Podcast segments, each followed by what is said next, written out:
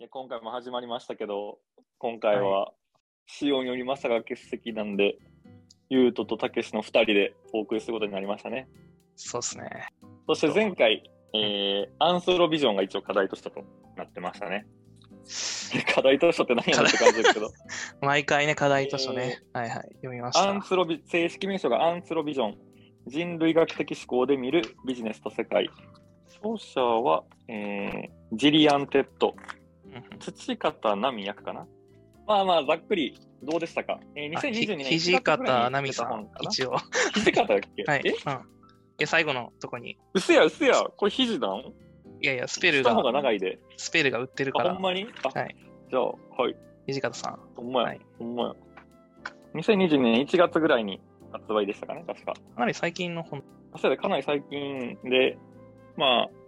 そもそもなんでこの本を読んだかっていうと、まあ、たけしがセレンディピティ的に、なんか、こっちからもあっちからもたまたま聞いたっていうのと、まあ、こっちからっていうのは、まあ、やっぱり言論の方で、あ、そうですか。結構あ言論の言論でこれ出てきたんや。4月の、この小川さやかさんっていう、あはいはいまあ、文化人類学者が、まあ、アンスロビジョンとかっていうのがちらってきたんで、で、うん結構これ、本屋の書店とかでもたまに、まあ、うんもうちょっと前やけど、バーって並んでも見たりしてて、うんまあ結構面白いんかもな、みたいな気になってたから、まあこれを機にという感じで読んでみて、ざっくりした感想はどうですか？ざっくり。えー、ざっくりね。いや、いや、すごい、あのーやっぱこういう、その、なんていうの、新しい視点からものを見ようとする姿勢っていうのが大事だよねっていうのはすごい共感できるし、まあ、この中に出てくる事例もすごい一つ一つ面白いなっていうのは思いました。で、えっと、最初からなんかすごい、あのー無理やり書かされた感想文みたいな。いやいやいやいや違う違う。いやいや、あの、いやいや、本当にこういう姿勢がやっぱ重要やなっていうのは思いつつ、なんかその、まあ、別にいいねんけど、なんかこれがその人類学的な視点なのかっていうのは、ちょっと、なんか別にどの世界でも言えることではっていうのが、そこに、まあ、どういう名前名前を付けをするかってこと。なんか、自分はこの本を読む前に、こう読んでたアートシンキングってところの、その根幹となる考えみたいなところも、ま、ま、まさに同じような、その、今自分が見えてるものじゃない新しい見方をこう獲得するための方法論みたいなところでアートシーキング。この本でも結構、その最後の方に、あの、なんだっけ、アレクサのその構造を図式化したものを、まあ、それがモマの今展示になってるみたいなで、まあ、そのアートをもとに、それがその、なんていうの、一つのアレクサっていうものができる過程の中で、それが実際にこの機械が何かこう読み取って応答するだけじゃなくて、その先にはそれをその作るためにどういう素材を作ったこうサイクルとか、なんかそそういう視点もあるよねっていうところを、まあ、そのアートから学べるっていうところが事例としてあって、まあ、そういう意味で言うとなんか、その多分どういう、まあ、広告の世界でもアートの世界でも多分元からあったものにアンソロビジョンっていう 名前を付けることにはちょっとなんか、ああ、みたいな 気持ちにはなったかな。 Anthro Vision の定義って言われると悩ましいんやけど、うん。えっと、そこに関しては、この本の僕は良くないところだと思って、うん。この本って、この著者の経歴的に、文化人類学、文化人類学を卒業したんかな？卒業して、うん Financial Times の編集長まで行ったみたいな感じのキャリアだったと思うけど、うん。そういう、今の事例の、えっと、それって、えっと、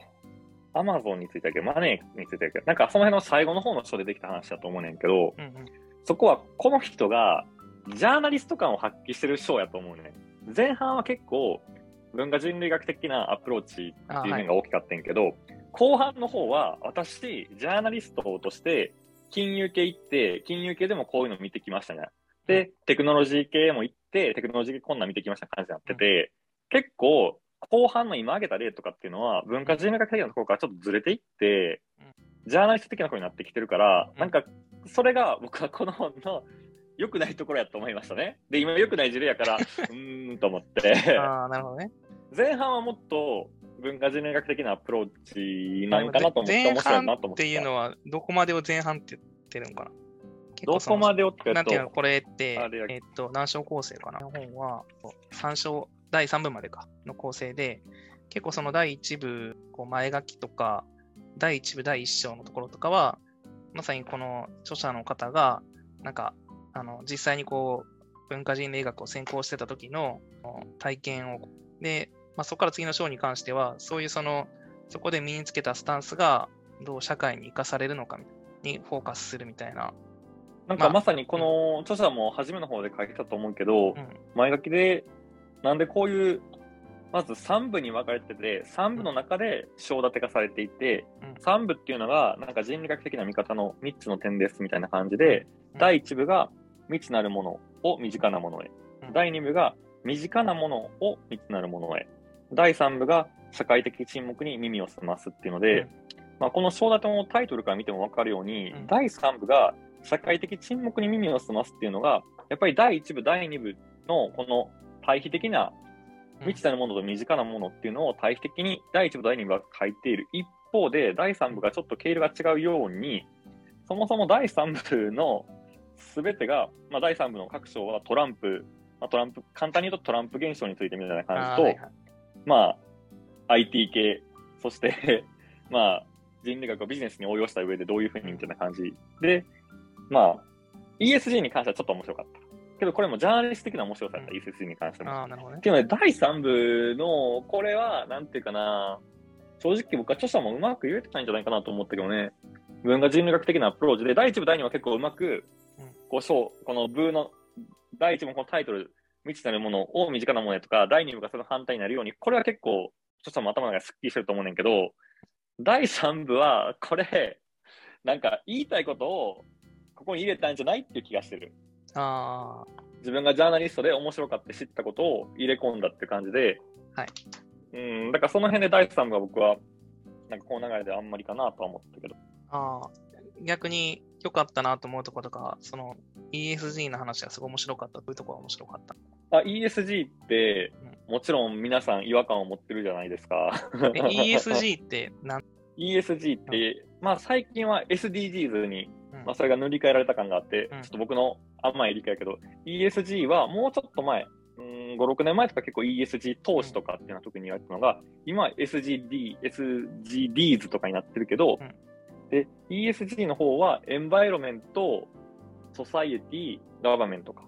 その辺で結構その、はい、まあ、SDGs に近いような、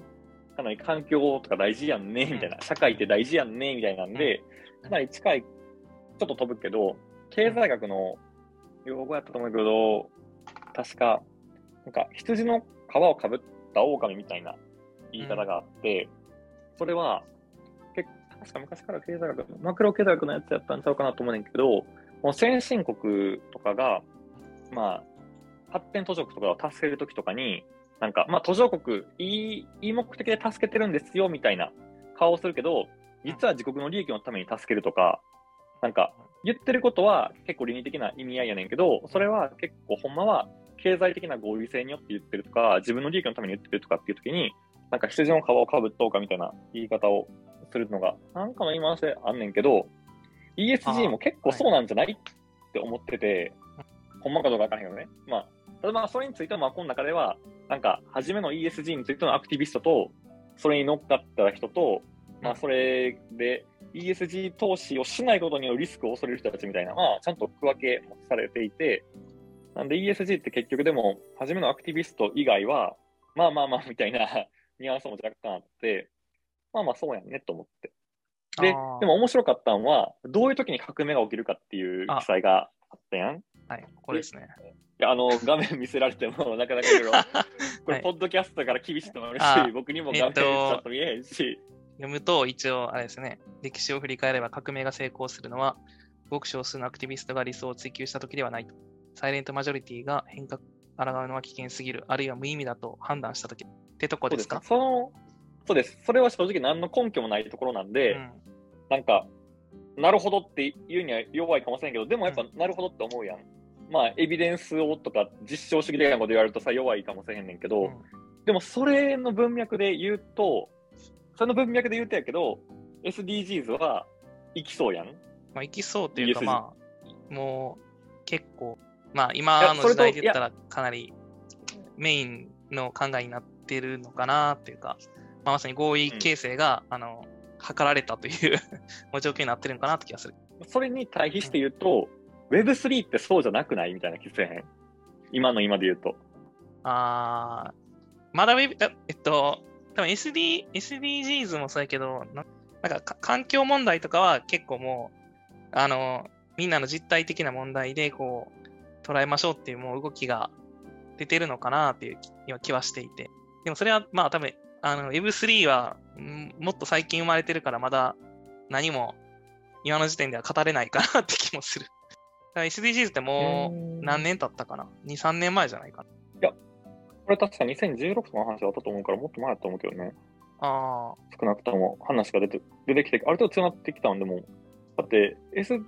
あれ？ごめん、今どっちってたっけ ?SDGs が2、3年前は硬いと思う。あ、でも SDGs は、えっと、2015年9月の国連サミットでも出てるんだよね。あら。もうじゃあ7年目。7年目か。だから、まあそういう意味で言うと、ちょっと、その Web3 と比較するにはちょっと歴史が ある ものかな。かなりこう浸透したものかな。逆に多分この時代で生まれた仮想通貨とかがちょうど、まあ、それこそもうちょっと Web3 より前で言うと NFT とかはどこまで合意形成が図られてるのかというか、みんながその価値をどう見積もってるのかがまだ未確定な。あの Web3 はあの僕あんまわかりませんけど あれ何なんですかね いや、正直わかりませんよ。あ Web3、メタバース。うん、まあまあ、もうなんか アンストロビジョンの方に戻ると、そういう、えっと、今言いたかったのは、だからその、まあ3部立てで、3部目が、今言ったように、結構ジャーナリスト的な点で、だから ESG についてはジャーナリスト的に面白かったし、あまあ今、たけしも挙げたように、うん、その、そういう面白い記載とかもあって、ふんふんとは読めたけど、この文化人類学的な話っていうと、あ、そっちなん、そっちっていう意味では弱いんじゃないのかなと、門外観的にはけど、思いましたね。結構その、だからアンソロビジョンっていう言葉に対しての意味付けとかっていうのは、ほんまにもう最後の10ページぐらいと、その最初のこう、の人が体験された話からの学んだことみたいなところ、まあ、ぐらいで、なんか結構その、このセッション1とかで言ってたような、海外の本はなんか 引用が多いみたいな、なんか、あの、事例が多いみたいなのを まあ、まあ、結構本質は最最初というか、と最後だけにああとはまあそれをこう、補強する感じなのかなっていう気は。で、まあその話一つ一つはすごい、アンソロビジョンというよりはまた違う視点での面白さはあるかなっていう。まあちょっと、アンソロビジョンについての前書きの9ページの部分をちょっと引用すると、はい、融通の利かない経済モデルなど、20世紀に開発されたツールだけに頼って、21世紀を渡っていこうとするのは、夜中に真っ暗な森をコンパスの盤面だけを見つめながら歩いていくのに等しい。素晴らしく高性能なコンパスなら、目指すべき方向を示してくれるかもしれない。しかし、盤面だけを見ていたら、木にぶつかるかもしれない。視野が狭いのは危ない。必要なのは広がりのある視野であり、それこそ人類学が与えてくれるものだ。これをアンソロビジョン、かっこ人類学的視点、かっことと予防。まあ、こう、なんていうか、抽象的なんで示してくれると、ほほーみたいな気持ちにはなるんやけど、このほほーってなった詳細ってなると、まあ今言ったように、でもなんかそういうもんじゃない？その、なんか実際何なんて言われても、それは例として示していくしかなくて、なんかこの本、まさに、なんかこれもどっかで記載あったと思うけど、この、まあね、踊り方の本を読んでも踊れるようになれへんというかさ。まあ、あの、すごい揶揄する言い方もあれなんです。最後のその必要なのは、広がりのある視野でありっていうの後に、例えば、それこそアートが与えてくれるものだ。これをアートシンキングと呼ぼうって書いたら、この文は成立しなくなるのかみたいな。いや、成立するでしょ。あ、成立？これはなんか、うんそうね、いやここでの、だから、これはなんていうか、かその後に、じゃあ、この著者の中でのアンストロビジョンがどういうものかっていうのを、うん、うんクリティカルには言ってないよね。こう、バチコーンと真正面からは。だけど、なんか、アンストロビジョン、人類学的なアプローチでこういうことができましたみたいなのは、まあ、それぞれ結構面白いけどね。まあ、なんかその、まず、すごいメタ的でもないけど、まあ、その、なんか、アンソロビジョンっていうのが、こう、まあ、世の中をこう多角的に見たりとか、新しい視点から見るっていう、まあ、一つのビジョンですよっていうふうに、まあ、言うとすると、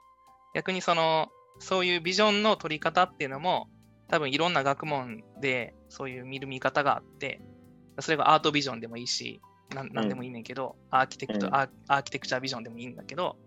そういうその多分いろんなあのビジョンの取り方がある中のその一つの、まあ、方法論を、まあ、示した本なのかなという印象。そう思います。だ別にそのアンソロビジョンがこういう視点を持ってて、もちろんこれがそのいろいろこう社会を変えていくのに寄与するっていうのは、まあ、合意というか、まあ、同意できるんだけど、なんかそれは別に多分人類学だけの話ではなくて、医学的な立場から見るとこういうふうに世界が見えるっていうビジョンも、あの、おそらく、まあ、たまたまそのアンソロビジョンっていうのが、その、えっと、見方についてのこう、学問、学問の中のその主軸に見方について議論を含めてるから、まあ、それがすごい親和性が高いけど、多分そうじゃない見え方っていうのが、他のこう、学に入ることで活躍するっていう、まあ、なんていうのな、情熱大陸とかの人 人類学者に全部フォーカス当てたバージョンぐらいの気持ちで見てたっていう 自分は。えっと、それに対する反論としては、うん、これは著者がいろんなところで引っ張ってきてるように、うん、なんか、この時期にインテルにも人類学者が入りましたみたいな。うん、アップルにも人類学者が入りましたみたいな。うん、で、アマゾンにも人類学者で、この企業にも人類学者が入ってうまいことできましたっていうので、なんかその人類学者っていうのが、その皆さん気づいてないけど、こういうので社会的にこの人類学者的なポジションで入っていって、それによって結構成果出してますっていうのが、人類学ってどうすごいでしょっていう示し方で、そこで、まあもちろんそれに対するアンサーとしては、なんやろね、まあもちろんアーティストもでもいいし、まあ佐藤柏でもいいけど、蔵に佐藤柏が入って、こんだけとか、セブンイレブンにとか、まあまあ、あとでもいいはあるかもしれへんけど、ここででも、なんかやっぱ一貫して、この大企業で人類学者がこういうアプローチをとって、人類学的なアンソロビジョンを使うことによって、こういう改善ができましたっていうのが示しするから、そこは、なんか、各、うんと、ここまでは言われてないけど、簡単に言うと、チーフアンソロビジョンオフィサー的なのが動いてるってなったら、それはアンソロビジョンっていうのが、一個しっかりした役割を持ってるよねみたいな話になるやん。だ CTO でチーフテクノロジーかな？チーフテクノロジーオフィサーとかっていうのをおったら、うん、それやっぱ IT って動いてるよねって誰もが思うように、その C アンソロビジョンオフィサーおれへんけど、なんかそういう風なぐらいの受け方をしてるよねみたいなことやから、だからそれで、で、今の社で、そこで、まあ、チーフアートオフィサーがおったらね、まあそれで、まあ、まあそこはでも 戦うことじゃないと思うけどな。いや、戦う。どっちも大事で見てもいいと思うけど、でも、え、ここで、この人の、なんか、そこまで僕は、なんで人類学だけ特別やみたいな感じで。全然、あのそんな気持ちにならへんけど、なんか、どういう視点でこれを捉えるかは一つ重要なのかなと思う。結構、うん、ほんまにハッとしたことが、なんか、あーって振り返って思ったのは、うん、今まあ、うちの職場は、うん、まあ、僕はまあ、まあ、医学部って、僕の中では医学部ってちゃんとした理系かって言われると、そうじゃないって思うのが実はあんねんけど、まあまあそれは置いといて、まあ一応まあ理系になって、で、うちのスタッフにも最近、まあ、それこそエンジニアを、まあ、やってるっていう子が入ってきて、やっぱそこの、やっぱ理系理系同士と、まあこれってあれやけど、まあね、理系理系同士とかっていうのは結構共鳴する点というか、意見が一致する点があって、うん、で、やっぱまあ、僕は今一応、僕のところではポジションがまあ高いから、他の、これ結構文系も多いねんけど、なんか、やっぱ理系って いやそれ違いますよ、みたいな。なんか、ガンと行くことが多くて、まあ、それはもう、個性というか、いや、理系全体で語らんといてくれたらそうかもしれんねんけど、うん、結構それで、やっぱ文系の意見を、なんか、リズムで押しとどめるようなところはあんねんけど、うん、なんかやっぱこれを読んでて、あーみたいな気持ちにはなった。この中でもまさにその、理系と文系みたいな、まあ、海外から理系文系はの区切りはないけど、エンジニアと、まあ、バックオフィスみたいな感じの区切りで、なんかそこが、なんかちゃんとお互いが、なんか理系とか、この、なんだっけ、ウィアードっていう、西洋系の考え方はウィアードっていう、まあ、ウィアードはまあ、変わった気持ち悪いみたいな意味やねんけど、うん。なんやっけな、ウィアードが何の略か覚えてへんけど、なんか結構思考としては理論付けてる西洋側のウェスタンの、みたいな。エデュなんか三角で教育を受けた、みたいな。まあ、ざっくり概要的には、西洋側の考え方で、理屈だって筋道を通して、まあ、簡単に言うと一本道で、A イコール B、B イコール C、つまり A イコール C みたいな、そういう、まあ、理屈だっていくような考え方が Weird やねんけど、Weird だけは正しいわけじゃないんじゃないっていうのがあって、もっと分散的に、なんか、ニョロ、めっちゃイメージで言うとニョロニョロ寄り道していくような、うん。あっち行ってこっち行っていない思考っていうのも、それはそれであるやんっていうようなことが言われていて、うん。で、今の世界、だその、さっきの話もちょっと戻るけど、うん。なんでここで文化人類学がいいって重要かっていうふうな主張するかっていうと、うん。今の IT 系とかっていう、まあ、西洋的なんで、ウィアード的なのがガンガンガンガン来ててうん、それで今うまいこと回ってへんくなってきてるやんみたいな。その対抗軸を出すっていうので、いや、そっちそうじゃない考え方っていうのがあるっていうのも、ちゃんと目を向けなあかんやんっていうことを示してきてるから、まあまあ僕もそれで、うーん、なんか、僕の中にもやっぱりウィアードは内面化してるから、ウィアード的には、ま あちょっとあの、ウィアード、ウィアードっていうか、は一応ウィアードの解説をすると、あはえいー WEIRD の W がウェスタン、E が Educated で、I が Industrialized で、R が Rich で、D がデモクラティックで、西洋の教育を受けた工業化した豊かな民主的な、まあ、っていうところに属する。まあまあ、それがまあ定義やねんけど、それよりはやっぱり、それの特徴として、やっぱりさっき僕が言った一本道の方がっていう方が多分、なんていうか、ここでは通じやすいと思うけど、まあ、だ A だから B っていうまあロジックが、全員がその、まあ、ロジックに基づいて動いてるはずだという前提に立つっていうか、それがいいっていう前提に立ってるっていう。そこまでは言ってないんやけど、なんか自分がそういうふうに考えるから、そっちの方面で、いや、ん。A イコール B で B イコール C やから A イコール C やんって言ってたけどう、なんか、いやいやいや、みたいなこと言われると、いやいやって、それをなんか、戦いが、ちょっと戦いっていうかまあまあ、ね、リズムでいくとやっぱ、今の日本もやっぱ西洋化してるから押し勝つんやけど、ああ、そうじゃないっていうようなやり方っていうのも、もうちょっと考えなあかんかなとかって思う。なるほど面白かったの、うんこのビジネスの事例で挙げられたのがさ、うんジェネラルモーターズ、GM の事例やったっけな。なんか、いろんな、なんか GM じゃなかったかも。まあまあ、いくつか事例があったうちの一個で、うん各、いろんな支社があります。ミシガン州の支社みたいな。カリフォルニア州の支社みたいな。いくつかの支社から、いやもうちょっとちゃんと集まってやろうやみたいな。集めて、で、会議をしたけどうん、会議が全然うまくいけへんくって、でそれは、それまでの各州での育ってきた考え方の違いとか、なんか文系理系の違い的なこととか、人種の違いとか、まあそういうまあいろんな違いっていうのが考えられたけど、文化人類学者がそれを観察して発見したことは、それぞれが会議っていうことに対して持っている、まあ、考えている意味合いが違ったっていうのでうん、会議っていうのは、すでにほとんど合意形成したものを確認するっていうふうなためにやってる人らと、会議っていうのは、今まで、まあまあ、ちゃんとみんなで打ち合わせしてへんことをその場でえいやって投げて、そこでぶつけ合って、そうやっていくのが会議やっていうのと、なんかその違いに気づいたっていうのがあって、うん。いや、それってビジネスの大前提で、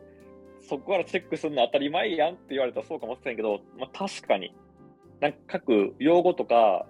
なんか働く上での目的が違うっていうので、なんかそういうそごって起きるよねっていうのは、なんかそれは一事例であって、確かにみたいな。なんか一回やっぱゼロの視点に立ち戻らなあかん場面ってあるよねっていう。ああ、まあ、なんかうまくいってないときに、やっぱまさに観察して何が今うまくいってないか見ると、まあこういう、そもそもの前提が違うよねって。まあ往々にして起きる。まあ確かに会議って、まあ別にその、どの会議が どどれが重要やかっていう前提はないけど、まあ確かに最初になんか認識共有をちゃんとしないと、まあこういうことは、なんかその会議に関してだけで言うと、いや、初めに会議についてのコンセンサス作りましょうとかってなるけど、いや、そうじゃないねんみたいな。それ会議って一例やけど、うん。なんか多分これは全てにおいて生じうることで、うん。なんかこれに対して一つの、なんか、どんどん今風のビジネスにすると、やっぱミッションビジョンとかバリューとかっていうのをうん。会社は何のためにあるんか、で、どういうふうなことをする会社なんかっていう、初めに結構ミッションビジョンバリューとかっていうのを考えなあかんとかっていう話があるのはうん、確かに、まず、会社って何するとこなんかっていうのが、なんかそれぞれ違い売るのは当然やんねっていうのを、なんか改めて思った。もちろん前からそれは作った方が、なんか組織を作る上では、なんか何をすることがいいことなんかっていうルール作りとかのためとか、まあまあ、なんで作るかとかってある程度いろいろ見てたんやけど、この本を読んで改めて、確かになんかそれをなんか一個一個作っていかな、みんなで共有するもの、これは僕たちはこうするんやねっていうのを、結構自分が当然と思ってることは人には当然じゃないし、うん、っていうのを、なんか、やっぱ改めて知らされたっていうところがあって、もう一回言うと、これは第3部が良くないんやけど、初めの方を読んでると、はい、これは良書、良い書やと思ってて、良書って大きく2つあると思ってて、1個は、なんか、え、そんな視点あったんやみたいな。ああ、網が開かれていくみたいな。啓蒙されてるみたいな。はい。東博樹の韓国の哲学とかやったら、ああ、網が開かれていくって感じするやん。ああ、まあ、読む前と読んだ後やと、こうね、自分のこう話の後ろ盾になるものの、なんか、強度が違うから、あもうこのスタンスに立っていいんやって気持ちで、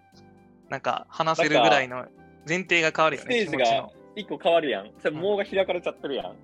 だけど、それとは別に、なんか、自分がうまく言語化できないところを、なんかスコンスコンと言語化していって、うん、なんか、もやっとしたことをカチッと固めてくれるっていうのも、別の形の両者やと思うね。これは僕、後者やと思うね。で、たけしは前者を期待してたけど、いやいや、この思想って結構知ってるけどね、みたいな感じだったから、うーみたいな感じがちょっとあると思うんやけど、後者の意味でこれは両者だと思ってます。ああ、第3部除いて。はい、第3部は、うん、ちょっと。第3部に厳しいけど。うん、でいや、結構そう思うけどね。ああ、なるほど。確かになんかそうね、自分はその前者の方というか、新しい概念なのかな、アンソロビジョンっていうのはあって、ふうに思ってたけど、まあ、なんか今まで思ってたことが、この言葉に当てはめられたなっていう気持ちになったから多分、そこに対して、こう、それって、アンソロビジョンってなんかその人類学の方にこう全部こう寄せていいんかなみたいな気持ちがずっとしながらこう事例を読んでいるっていう まあそういう 感覚でしたね。ただそれは逆にそのアートシンキングとかっていう方が自分と先に知ってたもので、まあもちろんアートシンキングはまさにこのこの章で言うと未知なるものを身近なものへところに近くて、身近なものを未知なるものにするときにアートってそこまでこう出てこないかもしれないけど、なんかそういう意味で言うと、知ってる概念やなと思いつつ、でもやっぱりその、それがその社会で実践されてる事例っていうのは、やっぱ面白いなと。この読書タイムがなんかただこれ結構その悩ましいなって思ったのが、うん、75ページ。技術者はそれまでイノベーティブなアイディアを思いつくと、それを他者に押し付けてきた。それに対して人類学者は、まずユーザーの視点で世界を見るところから始め、その多様性を受け入れた上で対応するよう促したのだ。なんか、プロダクトアウトとかマーケットインとかって言うやん。ええもんできたから、これを市場に突っ込んだれってのがプロダクトアウトで、はい、マーケットインはユーザーのニーズから、え、これ今市場で求められてるから、こういう商品作った方がいいやんみたいな、うん、マーケットインで。うん、やけど、これはもうよく言われるで、陳腐やからあんま言いたくないけど、iPhone ってそうやってできますかみたいなことよく言われるやん。ああ、でも、それは思う。なんか、この、こっちの、やっぱ、ほんまのイノベーションって、なんかここは技術者はイノベーティブなアイデアを思いつくと押し付けてきたって言うけど、いや、イノベーティブなアイデアを押し付けられることによって、なんていうかな、それがやっぱイノベーションやん思うねんけど。確かになんかその、そこでなんか微妙なんが、なんかちょっと分けなあかんかなとかって思うのは、うん、まあ、これのね、ちらちら僕思うのは、Facebook とかの批判っていうのが、これちらちら確か、とかがにじんでたと思うねんけど、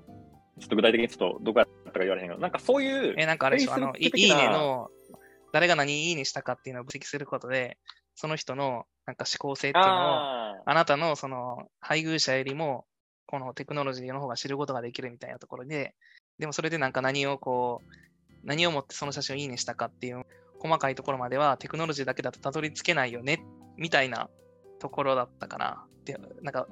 落とした頃としてはテクノロジーだけだと、その本当のその人のあの思考性っていうのにたどり着けないみたいな、なんか。まあ、そこは AI のそれは AI の弱さを言ってるところで、でもそれは、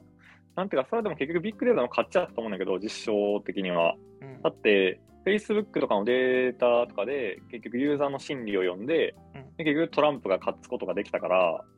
それを利用してね。それはそっちの勝ちでしょって思うけど、まあ、ここで AI の弱さっていう意味で言うと、うん、AI っていうのは、出てきたものの解析ができるけど、出てきたものの意味付けができないんだっていうところが、